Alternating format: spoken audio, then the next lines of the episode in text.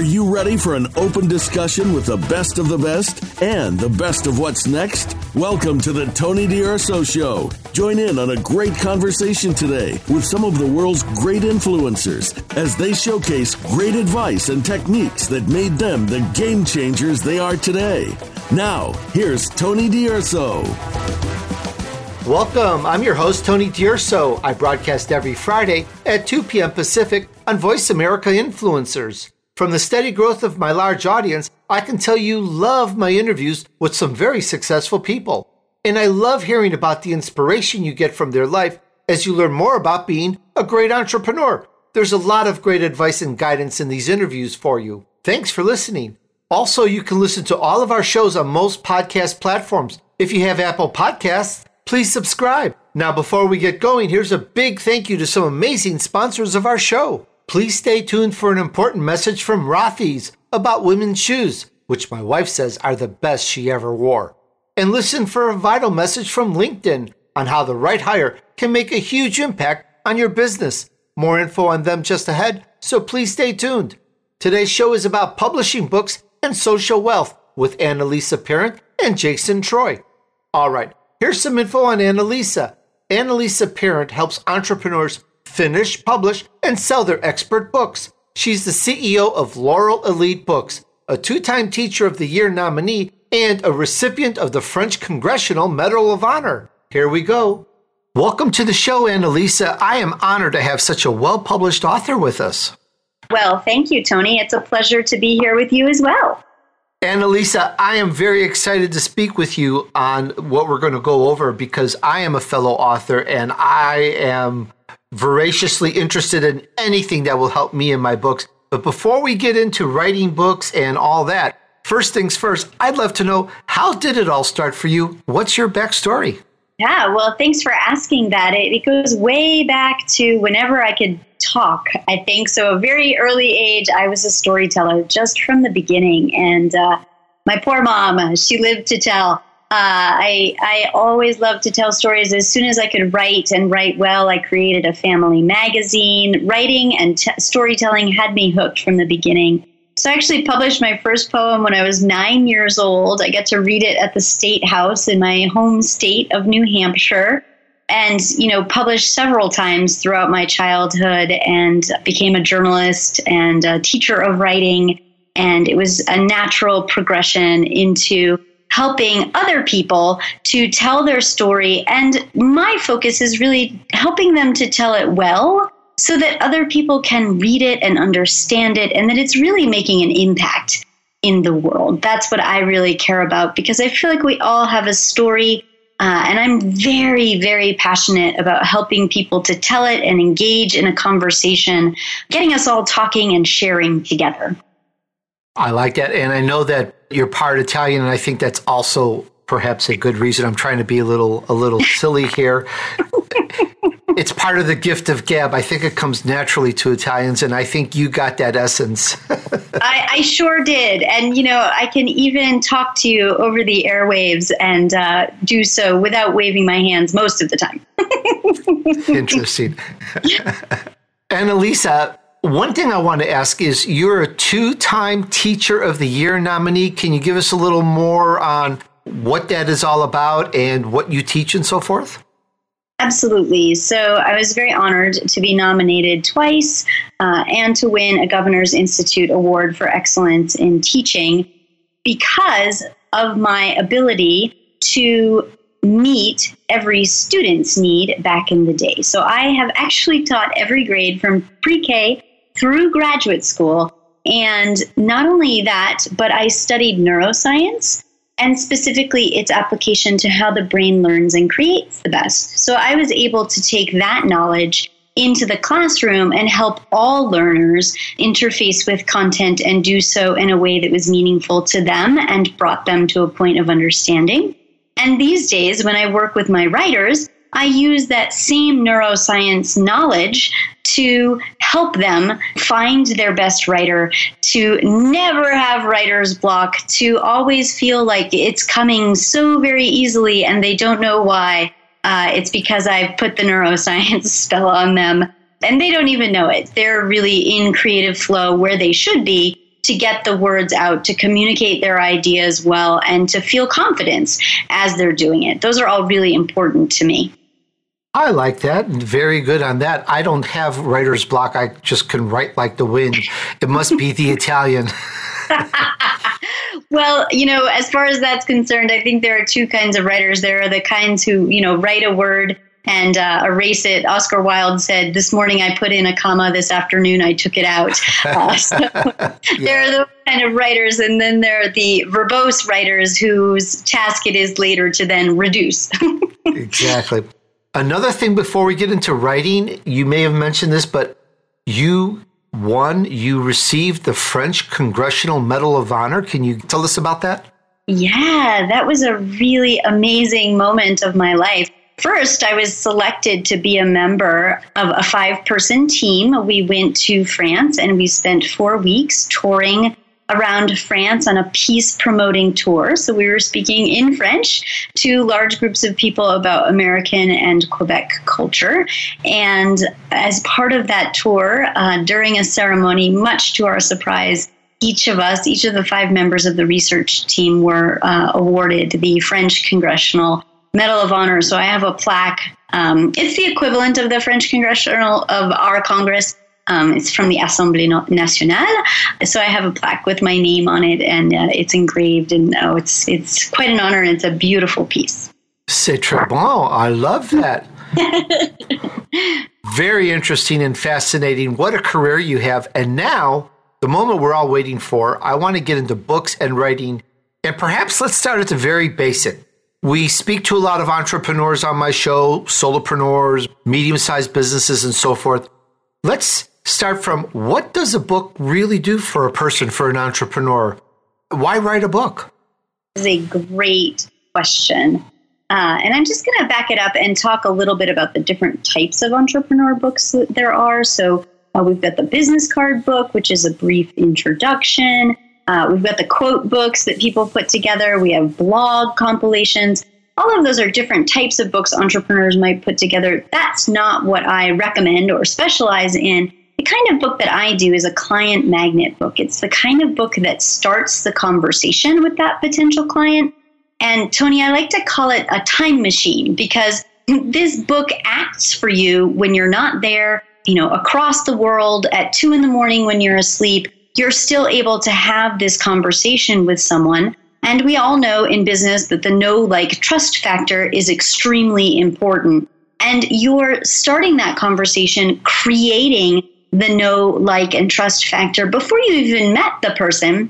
And I can tell you just empirically from my own experience with my book, by the time I get people on the phone, they're on the phone because they already love me. They're already eager to work with me. Now, the other awesome thing that it does is that all the people who read my book and say, meh, not for me, they're not going to get on the phone with me, right? So it's a time saver. Uh, the conversations are a lot easier around how I can help people.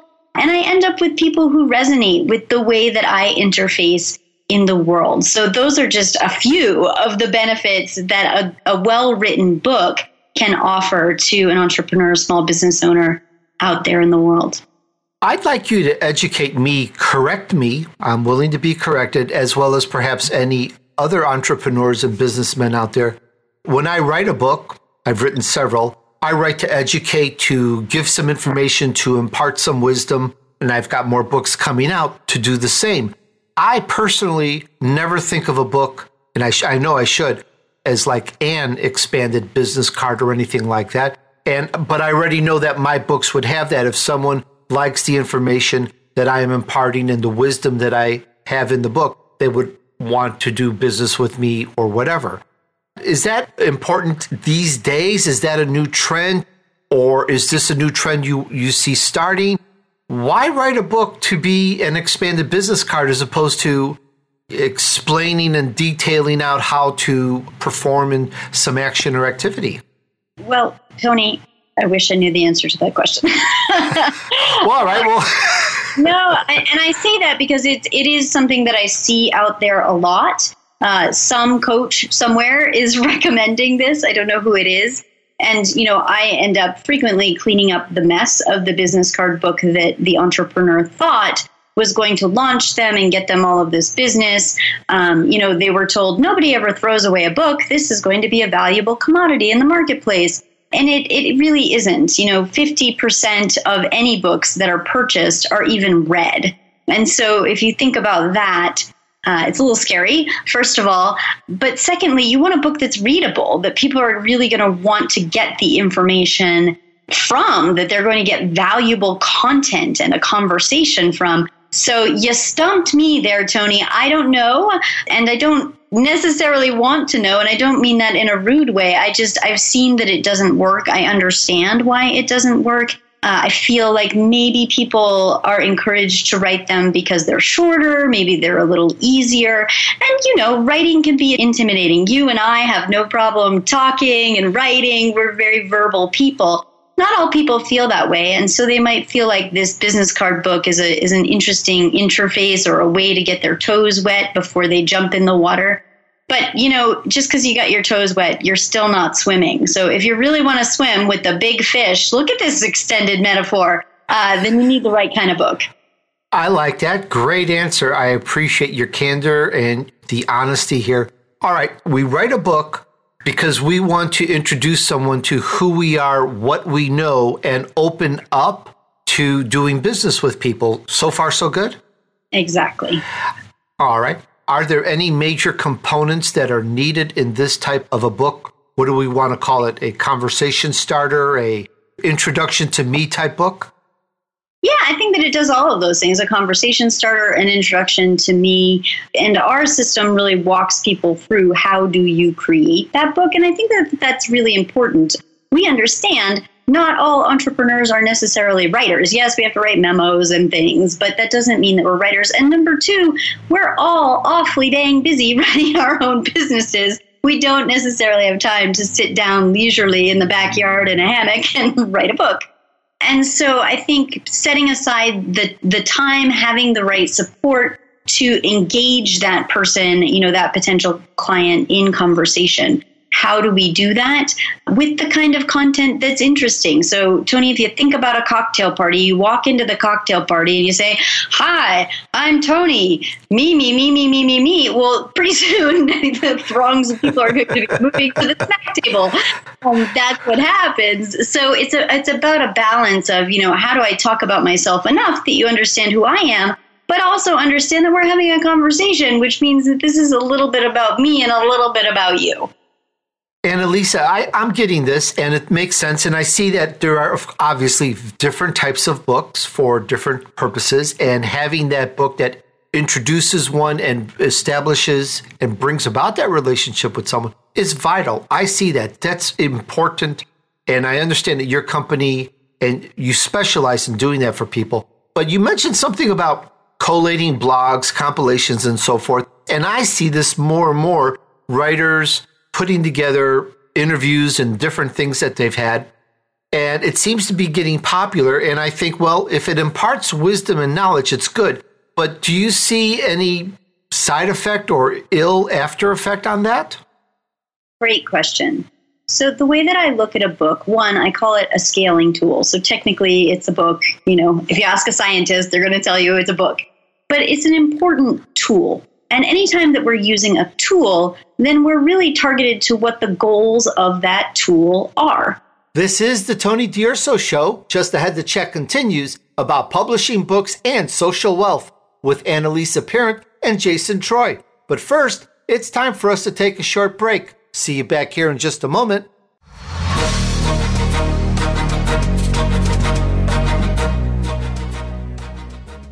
This is the Voice America Influencers Channel. Be inspired.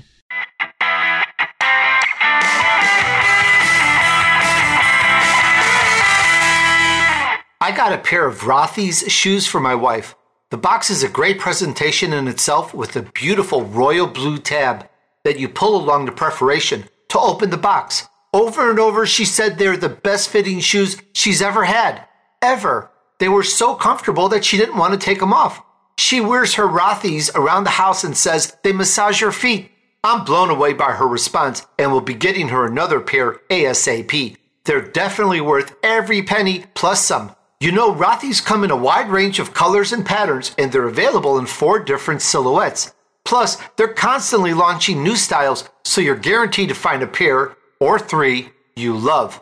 Another major bonus, they're fully machine washable. Every time they need a refresh, you can simply toss them in the washing machine. It's like getting a fresh pair every laundry day. Check out all the amazing styles available right now at rothys dot com slash Tony, R O T H Y S Dot com slash Tony. These are the shoes you've been waiting for. Head to Rothy's.com slash Tony today. We don't follow, we lead. Join us, the Voice America Influencers Channel.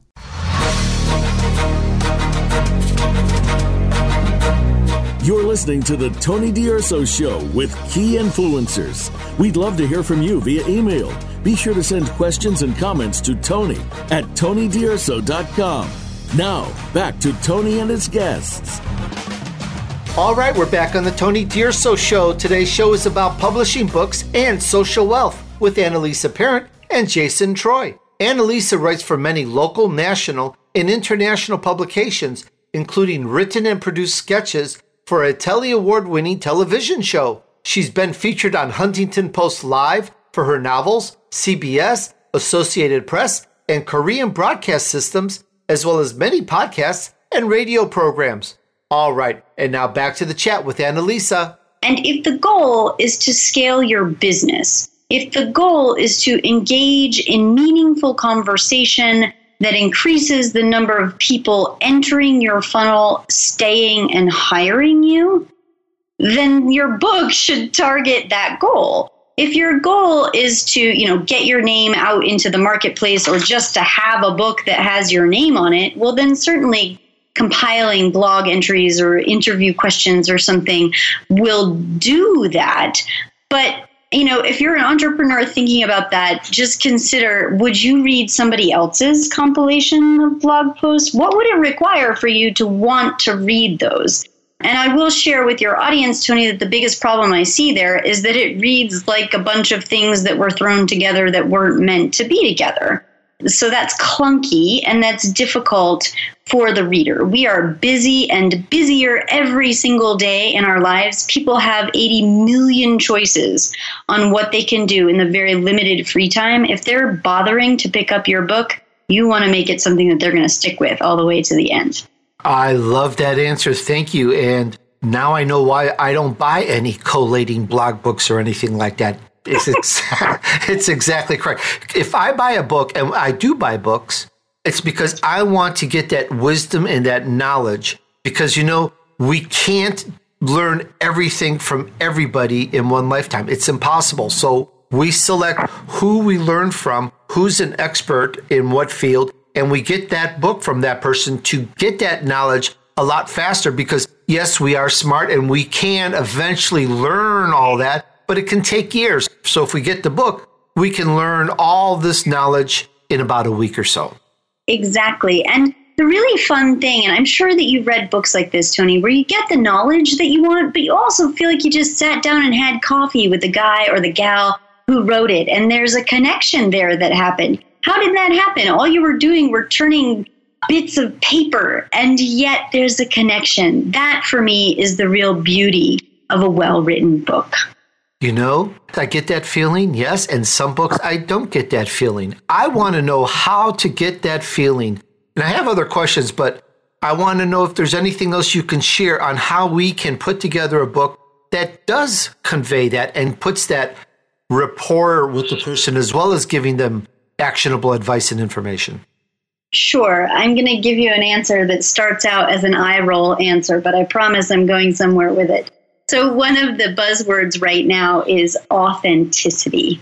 And this gets thrown around a whole lot. And yet people ask the question, how can I be authentic? Well, Uh, there's, uh, there's no real answer to that. And really, that's the answer to this question. And there's a lot of fear there, right? So so my book, uh, I'm I'm kind of a brainiac and I'm a little bit silly. And my book is very brainy and very silly at the same time. Now, some people are going to pick that up and be like, wow, this person's Lulu. I don't want to read this book.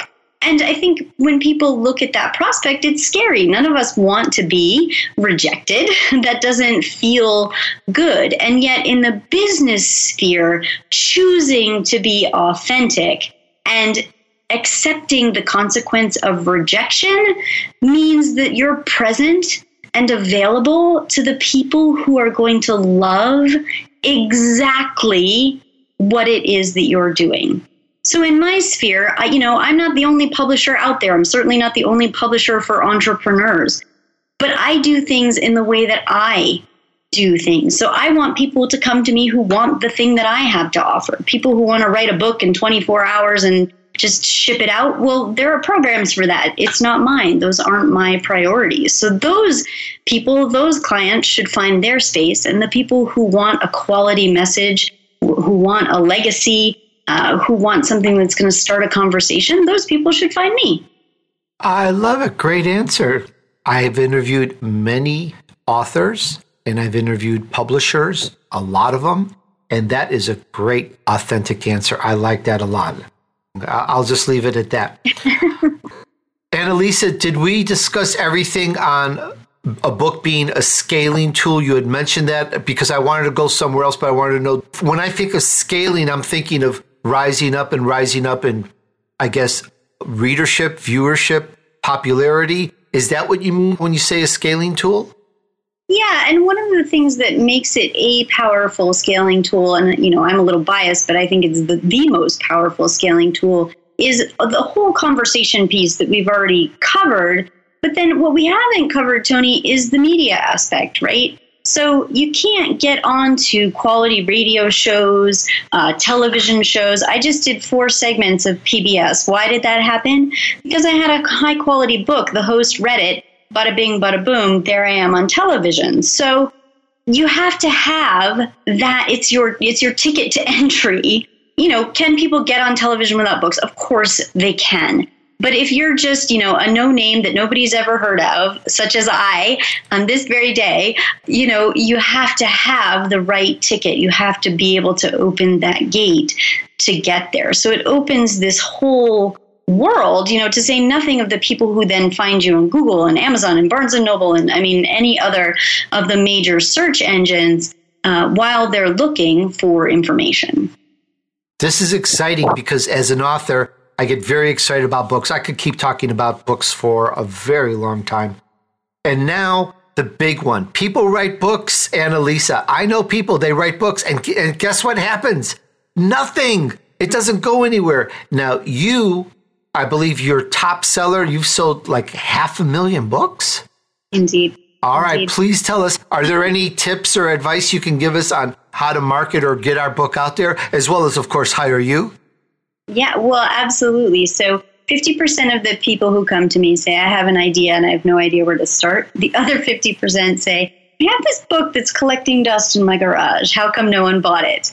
Um, and so you're right. And the way that we solve that problem, Tony, starts even before page one. Um, so there's, you know, the baseball movie, if you build it, they will come. Well, if you write a book, pretty much no one but your mom is going to read it. I'm sorry. And so you have to create that buzz and create that generation. You have to make people want to read your book just because you wrote it, not because it's an accomplishment to write a book. You may feel all of those things as, as the author, and they're completely legitimate as the author, but you have to remember your audience and what they're looking for from your book. And so we have that as a consideration right from the get-go. As I said, we're really working through those goals. If the goal is scaling the business, if the goal is being featured in the national media, if the goal is speaking on the corporate circuit, that's what's going to dictate everything from page one on what we do and how we put together that book. I got it. Very, very good. Well, I want to thank you so much for giving us this information. And for the audience, you can find Annalisa at laurel elite dot com. And I'll spell it Laurel, L A U R E L, Elite, E L I T E, laurel elite dot com. Annalisa Parent, we talked about Be the Expert. I love it. So we Be the Expert. We get a book out with you. And then the book becomes a client magnet. There you go. I love it. Thank you so much for hanging out with us. I really enjoyed this very much, and I'd love to have you back when you have another update. That sounds great, Tony. I'd love to come back. Thank you so much. This is the Tony D'Urso Show. Just Ahead, the Check continues about publishing books and social wealth with Annalisa Parent and Jason Treu. But first, it's time for us to take a short break. See you back here in just a moment.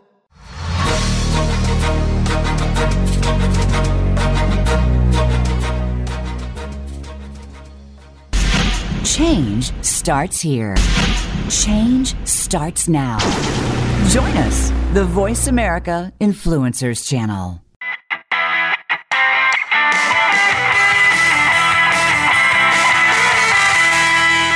Hiring isn't as simple as putting an ad in the paper or posting to a job board. When you're juggling hiring and everything it takes to grow your business, it's important that you reach the right candidates at the right time. That's where LinkedIn comes in.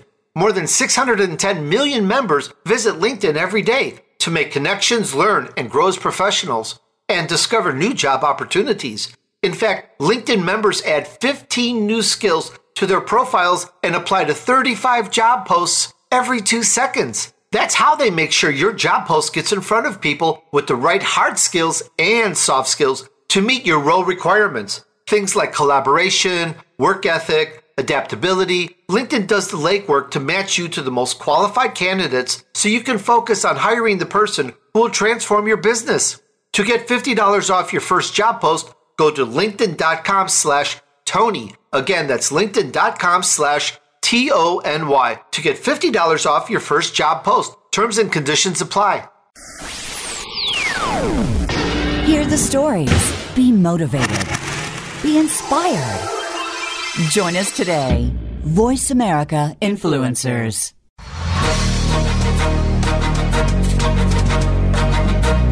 You're listening to The Tony D'Urso Show with Key Influencers. We'd love to hear from you via email. Be sure to send questions and comments to Tony at tony d'urso dot com. Now, back to Tony and his guests. All right, we're back on The Tony D'Urso Show. Today's show is about publishing books and social wealth with Annalisa Parent and Jason Treu. And now we have Jason Treu join us. Jason Treu is an executive coach who helps executives, managers, and teams to maximize their leadership potential and performance, along with building and executing their career blueprint. He also has, quote, in the trenches experience, end quote, helping build a billion-dollar company and working with many Fortune one hundred companies. Here we go. Welcome to the show, Jason. So great to have you on once again with me. Hey, it's great to be back on the show and spend some time catching up with you. Yeah, lots happened. It's been, I think, about two years that I had you on my former show, Revenue Chat Radio, which is now merged with this show, the Tony D'Urso Show. And as we have more audience, I'd like to pick things up at the beginning and tell us, please, how did it all start for you, Jason, and what's your backstory? Well, the backstory is like any entrepreneur, right? It's a windy road. I went to law school. I got my master's in communications. And from there, I decided I didn't want to practice law. I went out to Silicon Valley, was out there in the gold rush of startup land. I got to work with Steve Jobs, Reed Hastings, the C E O of Netflix, Mark Cuban, um, Mark Hurd, who is the H P C E O. I got to work with Kleiner Perkins and Benchmark Capital, the biggest V C funds, and Greylock. And I mean, there was just so many opportunities to meet so many great people. And then I went to one of the earliest um, software as a service companies, and we sort of competed against Salesforce dot com. We were on the customer service side of things. And, you know, I just took on a different job, went to H P, and, you know, all along the way, I loved working with people, and I'm an extrovert, and learning from great leaders and managers, I just picked up a lot of things that I could use and just started, you know, coaching people really on the side. And I just wrote a book, Social Wealth, on it, and then, you know, went to, I did a TEDx speech, and I just started working with successful people and really helping them. And one of the things that I found out along the way is your self-awareness is a huge problem, right? It's it's people's ceiling. And if you don't understand your blind spots and what they specifically are and the patterns that are sabotaging your success, it'll end up sinking your career. And that was the first breakthrough I did, I had in coaching. And, and the second one that I had later on was, it was really all about the relationships and your relationship networks. And so how do you build high performing teams? And I look at teams as not only something that's internally, right, but also teams are people that you might be working with, like partners, customers, prospects, really any third parties.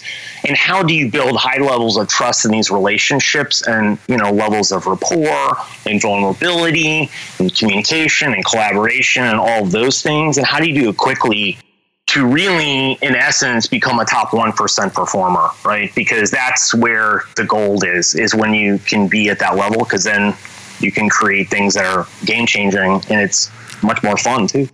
Amazing. And in the past couple of years since our last interview, you've done so much. I want to, again, applaud you. fifty thousand copies of your book. That's quite something. Hats off to you. Yeah, I mean, you know, one of the things that I changed in doing the book and for people writing a book is a couple things I did is I read a lot of the books, or at least skimmed through the uh, business relationship and networking books.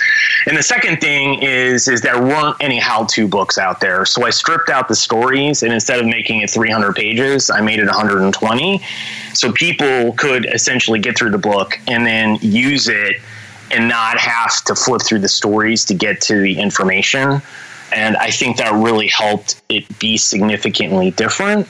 And then I spent a lot of time researching and then talking to people and figuring out what worked and what didn't work, and leveraged that and tested it out myself. And so that was something I think that was really helpful in the process. I gotcha. Let's tell our audience about some strategies to build high-performing and innovative teams. It's quite something. What's number one on your list, please? Well, I think one of the things that people have to understand is that in order to really build the team, you have to build a foundational layer. And the foundational layer, Google figured out, and it's psychological safety. And what they found out in two thousand twelve to two thousand fourteen, they conducted a research project called Project Aristotle. And what they were doing is they wanted to find out what individual traits and qualities that the best performers in their company had globally, because then they would hire, train, develop, promote, et cetera, on those individual traits that were happening, because they found the people that were the best performers company-wide were exceeding their goals by at least seventeen percent. They were getting lauded by Google execs twice as often, and there were a lot of other metrics. And so they realized that if we could do all this, we would significantly boost the bottom line with a, without essentially any cost. And so they hired researchers to come in and look at the data. And one of the things that, you know, Google's really known for is being able to look at their patterns, understand the data. And when they looked at all this data, they were completely lost. And what they ended up finding is that it didn't matter the individuals that were on the teams. It was how they socially interacted with other people and the cohesion in those groups. And so the number one quality they found was psychological safety. And without that, they had no high-performing teams globally, no matter where they were in the world.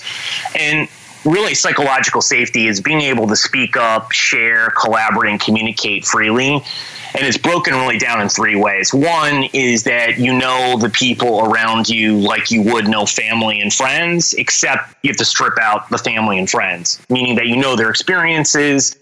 You have a deep understanding of what makes them tick, right? You understand their hot buttons, pet peeves. And the second thing is risk-taking. And the way that psychologically safe teams risk-take is that they look at things objectively, not emotionally.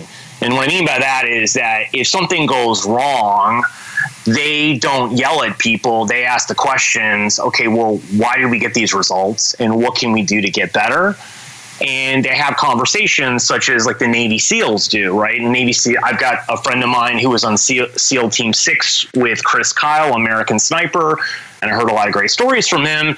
And after every mission, they'd go back and ask questions like, what were the intended results? What were the actual results? What did we do well? What didn't we do well? And what can we do better going forward?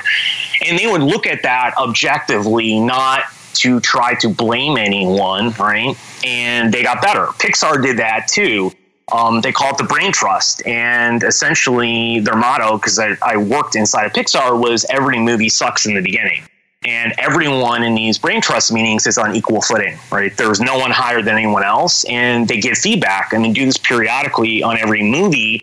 And what it does is that it really creates an environment where the people that are producing the movie get all this feedback. Now, they don't have to use the feedback, but they have it. And it helps them produce a much better movie.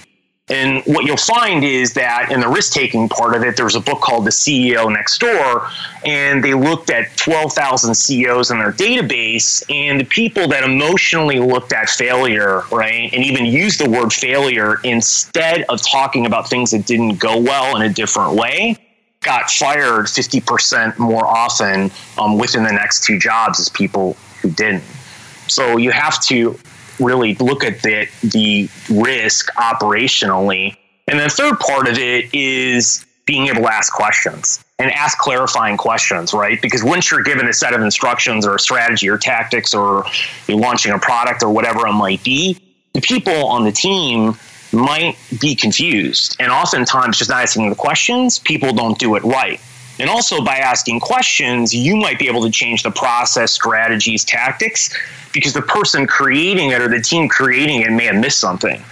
So when you combine all three of those aspects into psychological safety, you create a foundation that is built on a lot of trust. I like that. The more that everyone trusts each other and feels safe inside the team with their life and what's happening, the more they can work together and deal with any issues or frustrations or whatever. And it just makes for a smoother team. That's very smart. So that's that's a very interesting strategy. All right. What's another one, please? Well, I think that the one thing that people don't understand is that vulnerability and trust are connected in a way that you probably don't think about. And that the lever to really increase trust is vulnerability. And it is the most powerful one. And the challenge is most people think they have to trust someone before they can be vulnerable, but it's actually just the opposite. And an example of this is I talked last year to the lead space uh, or astronaut who was leading the space mission. And he was telling me that, you know, one of the biggest challenges that NASA has had over the last ten years or so is actually people working together. Because one of the problems when they go up on these space missions are they're getting a lot of private funding to do experiments. And they have astronauts from all over the world who have different biases, thoughts, you know, everything else. And it's very difficult to get along. And what happened on the last couple of space missions is there was an astronaut from Russia, and he was very sexist. And there was a woman who's the only space astronaut that is a woman from Italy. And they had a hard time just getting along because he fundamentally didn't believe that she was on equal footing. So they had challenges running experiments and doing things. So what NASA did was some pretty radical things is they had them do some team building exercises to go out in the desert as well, to go under stress testing, do a lot of just Q and A to get to know each other. And what happened on the last space mission was that the male astronauts got the data wrong on an experiment, and the female astronaut from Italy was pretty close to the right answer. And the lead astronaut from who was, or the, the astronaut who was leading this particular experiment from Russia said, we're going to do it her way. And that's pretty significant, right? And it's very vulnerable to have to make all of those changes. So the key is, is that you have got to open up and really share. And one of the challenges with vulnerability is that it is really dependent on events, right? You'll hear people talk about it, well, I had a health scare, right? And now they did something really incredible out of it. Or my company almost imploded and we took this massive action.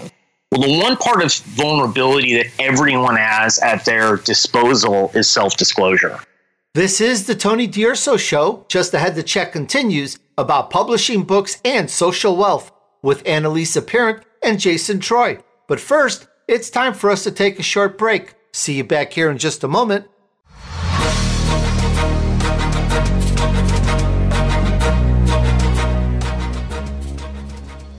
We don't follow, we lead.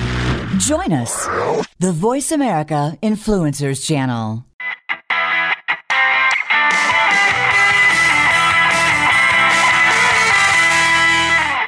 Would you like a lot of people checking out your sales page, your branding page, your podcast? Like a lot of us, are you just trying to do it all yourself? Are you taking webinars, seminars, and workshops to learn how to grow your social media and how to bring visitors to your site? Are you downloading free ebooks, buying books, buying classes, doing this and that just to learn how to get more sales, more people, more exposure? Been there, done that. Why not just get good targeted traffic and cut to the chase? Skip the extra steps and get the visitors you want now. Imagine how you would feel if you had thousands and thousands of consumers coming in each week and checking out what you have, including downloading your podcasts, watching your videos, checking out your webinars, reading your stuff, and so forth. Most people can't do it all. The learning curve is too steep. You need help to get her done. My roots are lead generation and marketing, and I have cut through the chase to get a sizable audience. I've learned from some of the best. These people are the real deal, organic. That's what you want. Let me help. Go to Tony D U R S O dot com and find clicks on the nav bar. Follow the link and let's set you up for a trial. That's Tony D U R S O dot com and find clicks on the nav bar. C L I C K S. Here's to your success.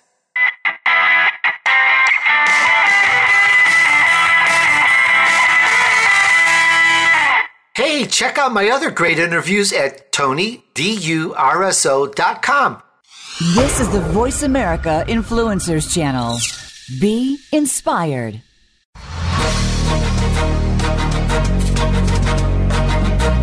You're listening to The Tony D'Urso Show with Key Influencers. We'd love to hear from you via email. Be sure to send questions and comments to Tony at Tony D U R S O dot com. Now, back to Tony and his guests.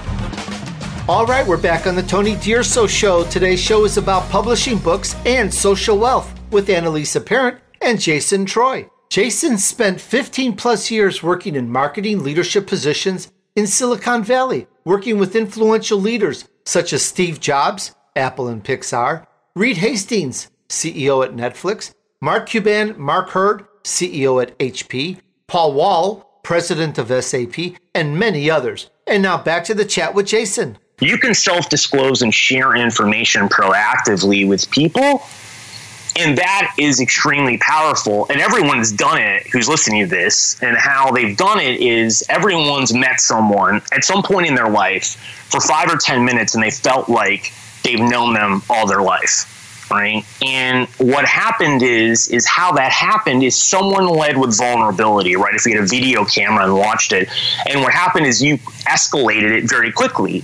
So what you did in one conversation is what most people do in ten or twenty. So you shorten the cycle significantly, right? Like another way to look at it too is think about the best team that you've ever been on before, right? What were those emotions? What did you accomplish? What did you think was possible versus the team that you dislike the most that you were unsuccessful on, right? Look at that emotions, the stress, everything else. Well, the other team, you were very vulnerable and open with those people, and they trusted you and vice versa. And because of that, you were able to do incredible things. And so when you look at it, right, Google found in their other studies that if you put all-star people on a team versus B players, most of the time the B players actually outperform the all-stars because all-stars can't get along because of egos and having to be right and other things that happen in that environment. Very interesting, Jason. And the takeaway is I get from this is to share about yourself with the team. It's not just getting to know them, but share something personal so that everyone knows everyone a little bit more. And I think as a result of that becomes more understanding of the person, not necessarily tolerant that they don't do their job or anything, but more understanding of who they are, what they are, and as a result can work better together. And as everyone, I think, knows, a team is far stronger. Even a team of two is far stronger than two individuals together or separate. So there is definitely something to be said about a team, and by sharing something personal, it's sort of like almost the bond or the glue that makes that team more effective. It is, right? And I mean, a quick example is I was in Silicon Valley and I was in a marketing agency and we were probably sixty or seventy people. And we went and pitched Apple when Steve Jobs came back. And we did work with him at Pixar, so that definitely did help.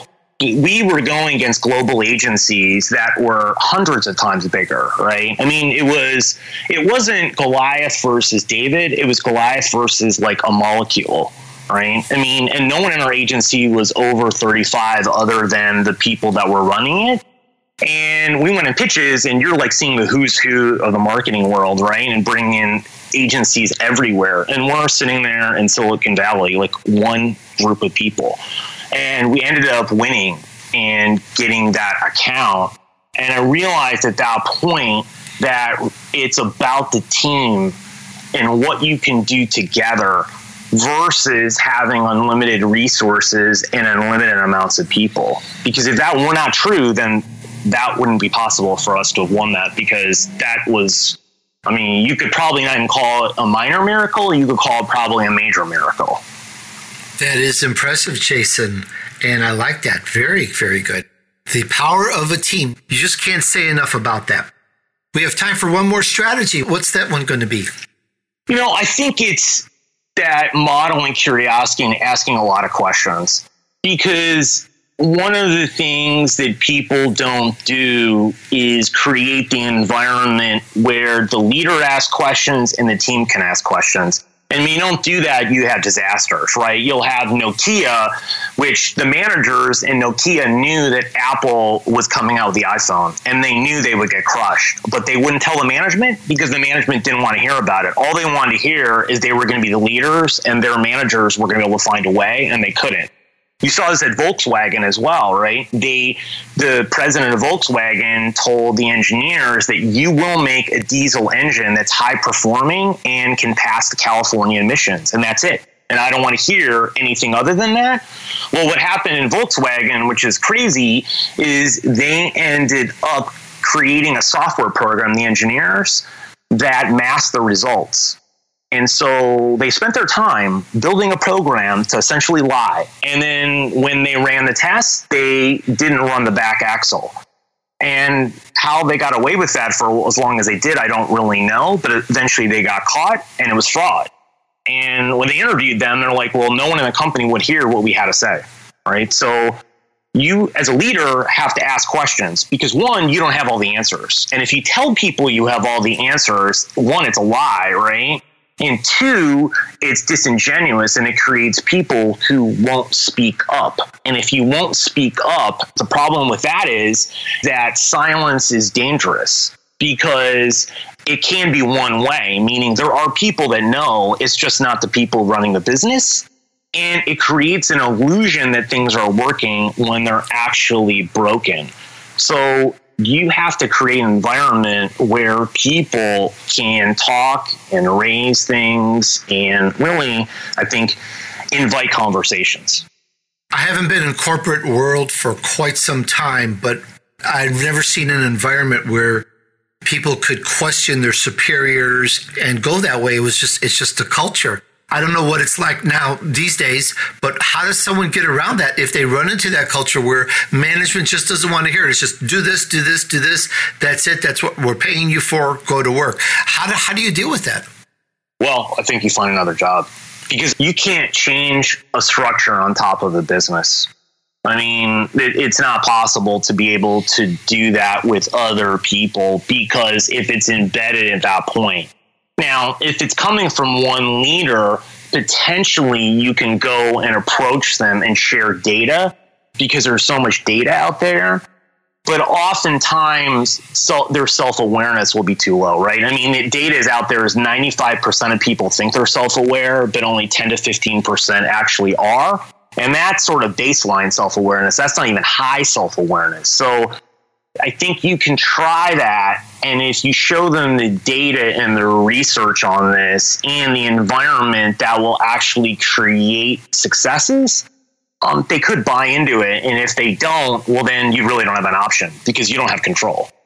Interesting. And Jason, would it would it be conducive at all to have weekly or monthly staff group get-together meetings where people could share and give information, kind of maybe open up management to understanding more of what's going on, that stuff that management doesn't want to know about otherwise?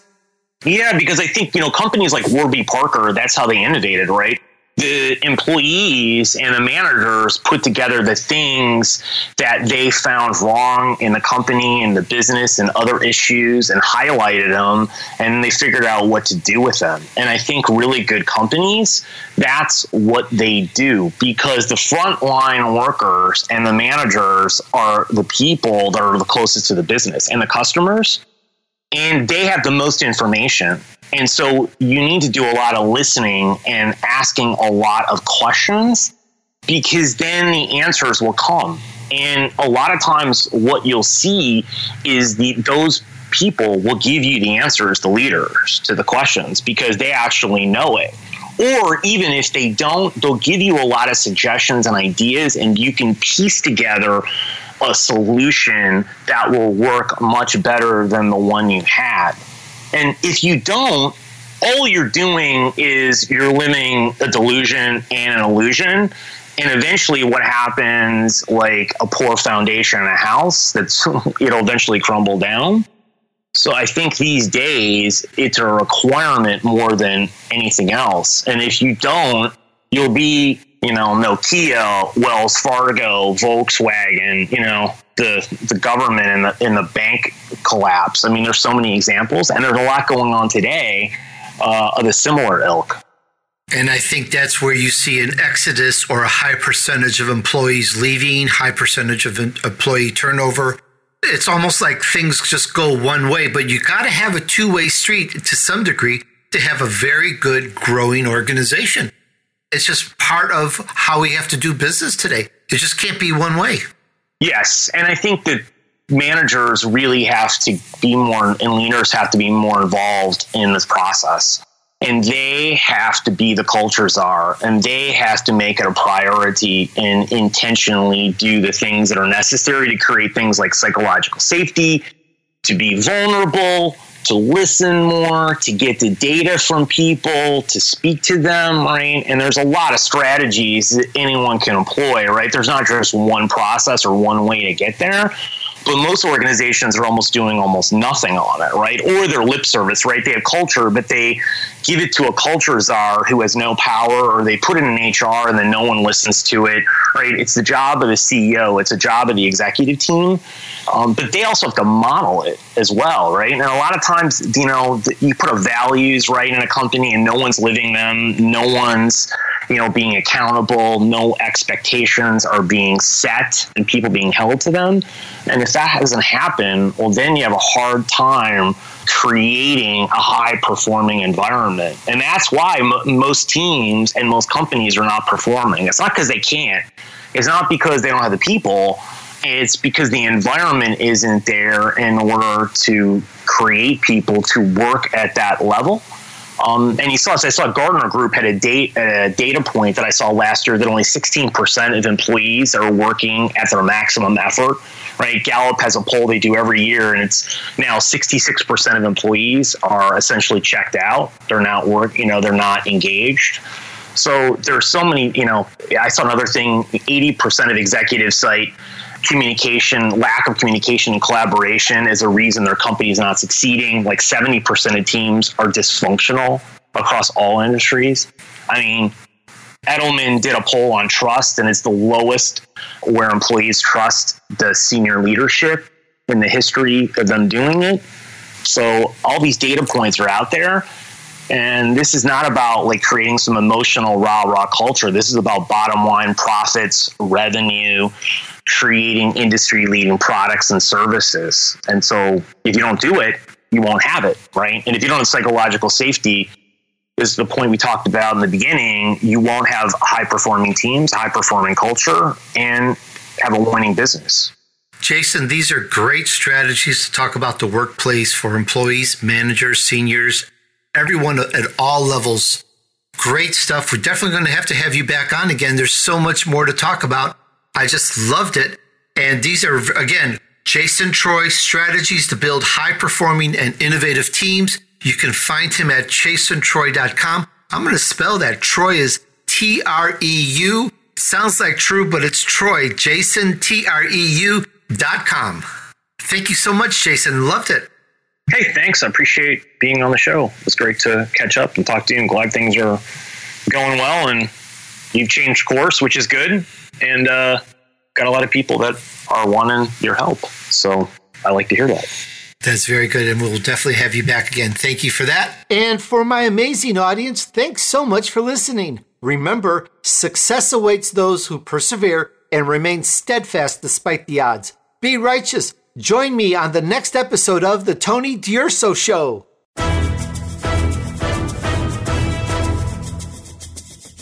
We hope you've enjoyed this week's edition of The Tony D'Urso Show with his key influencers. Be sure to tune in again next Friday at four p.m. Eastern Time, one p.m. Pacific Time on the Voice America Influencers channel.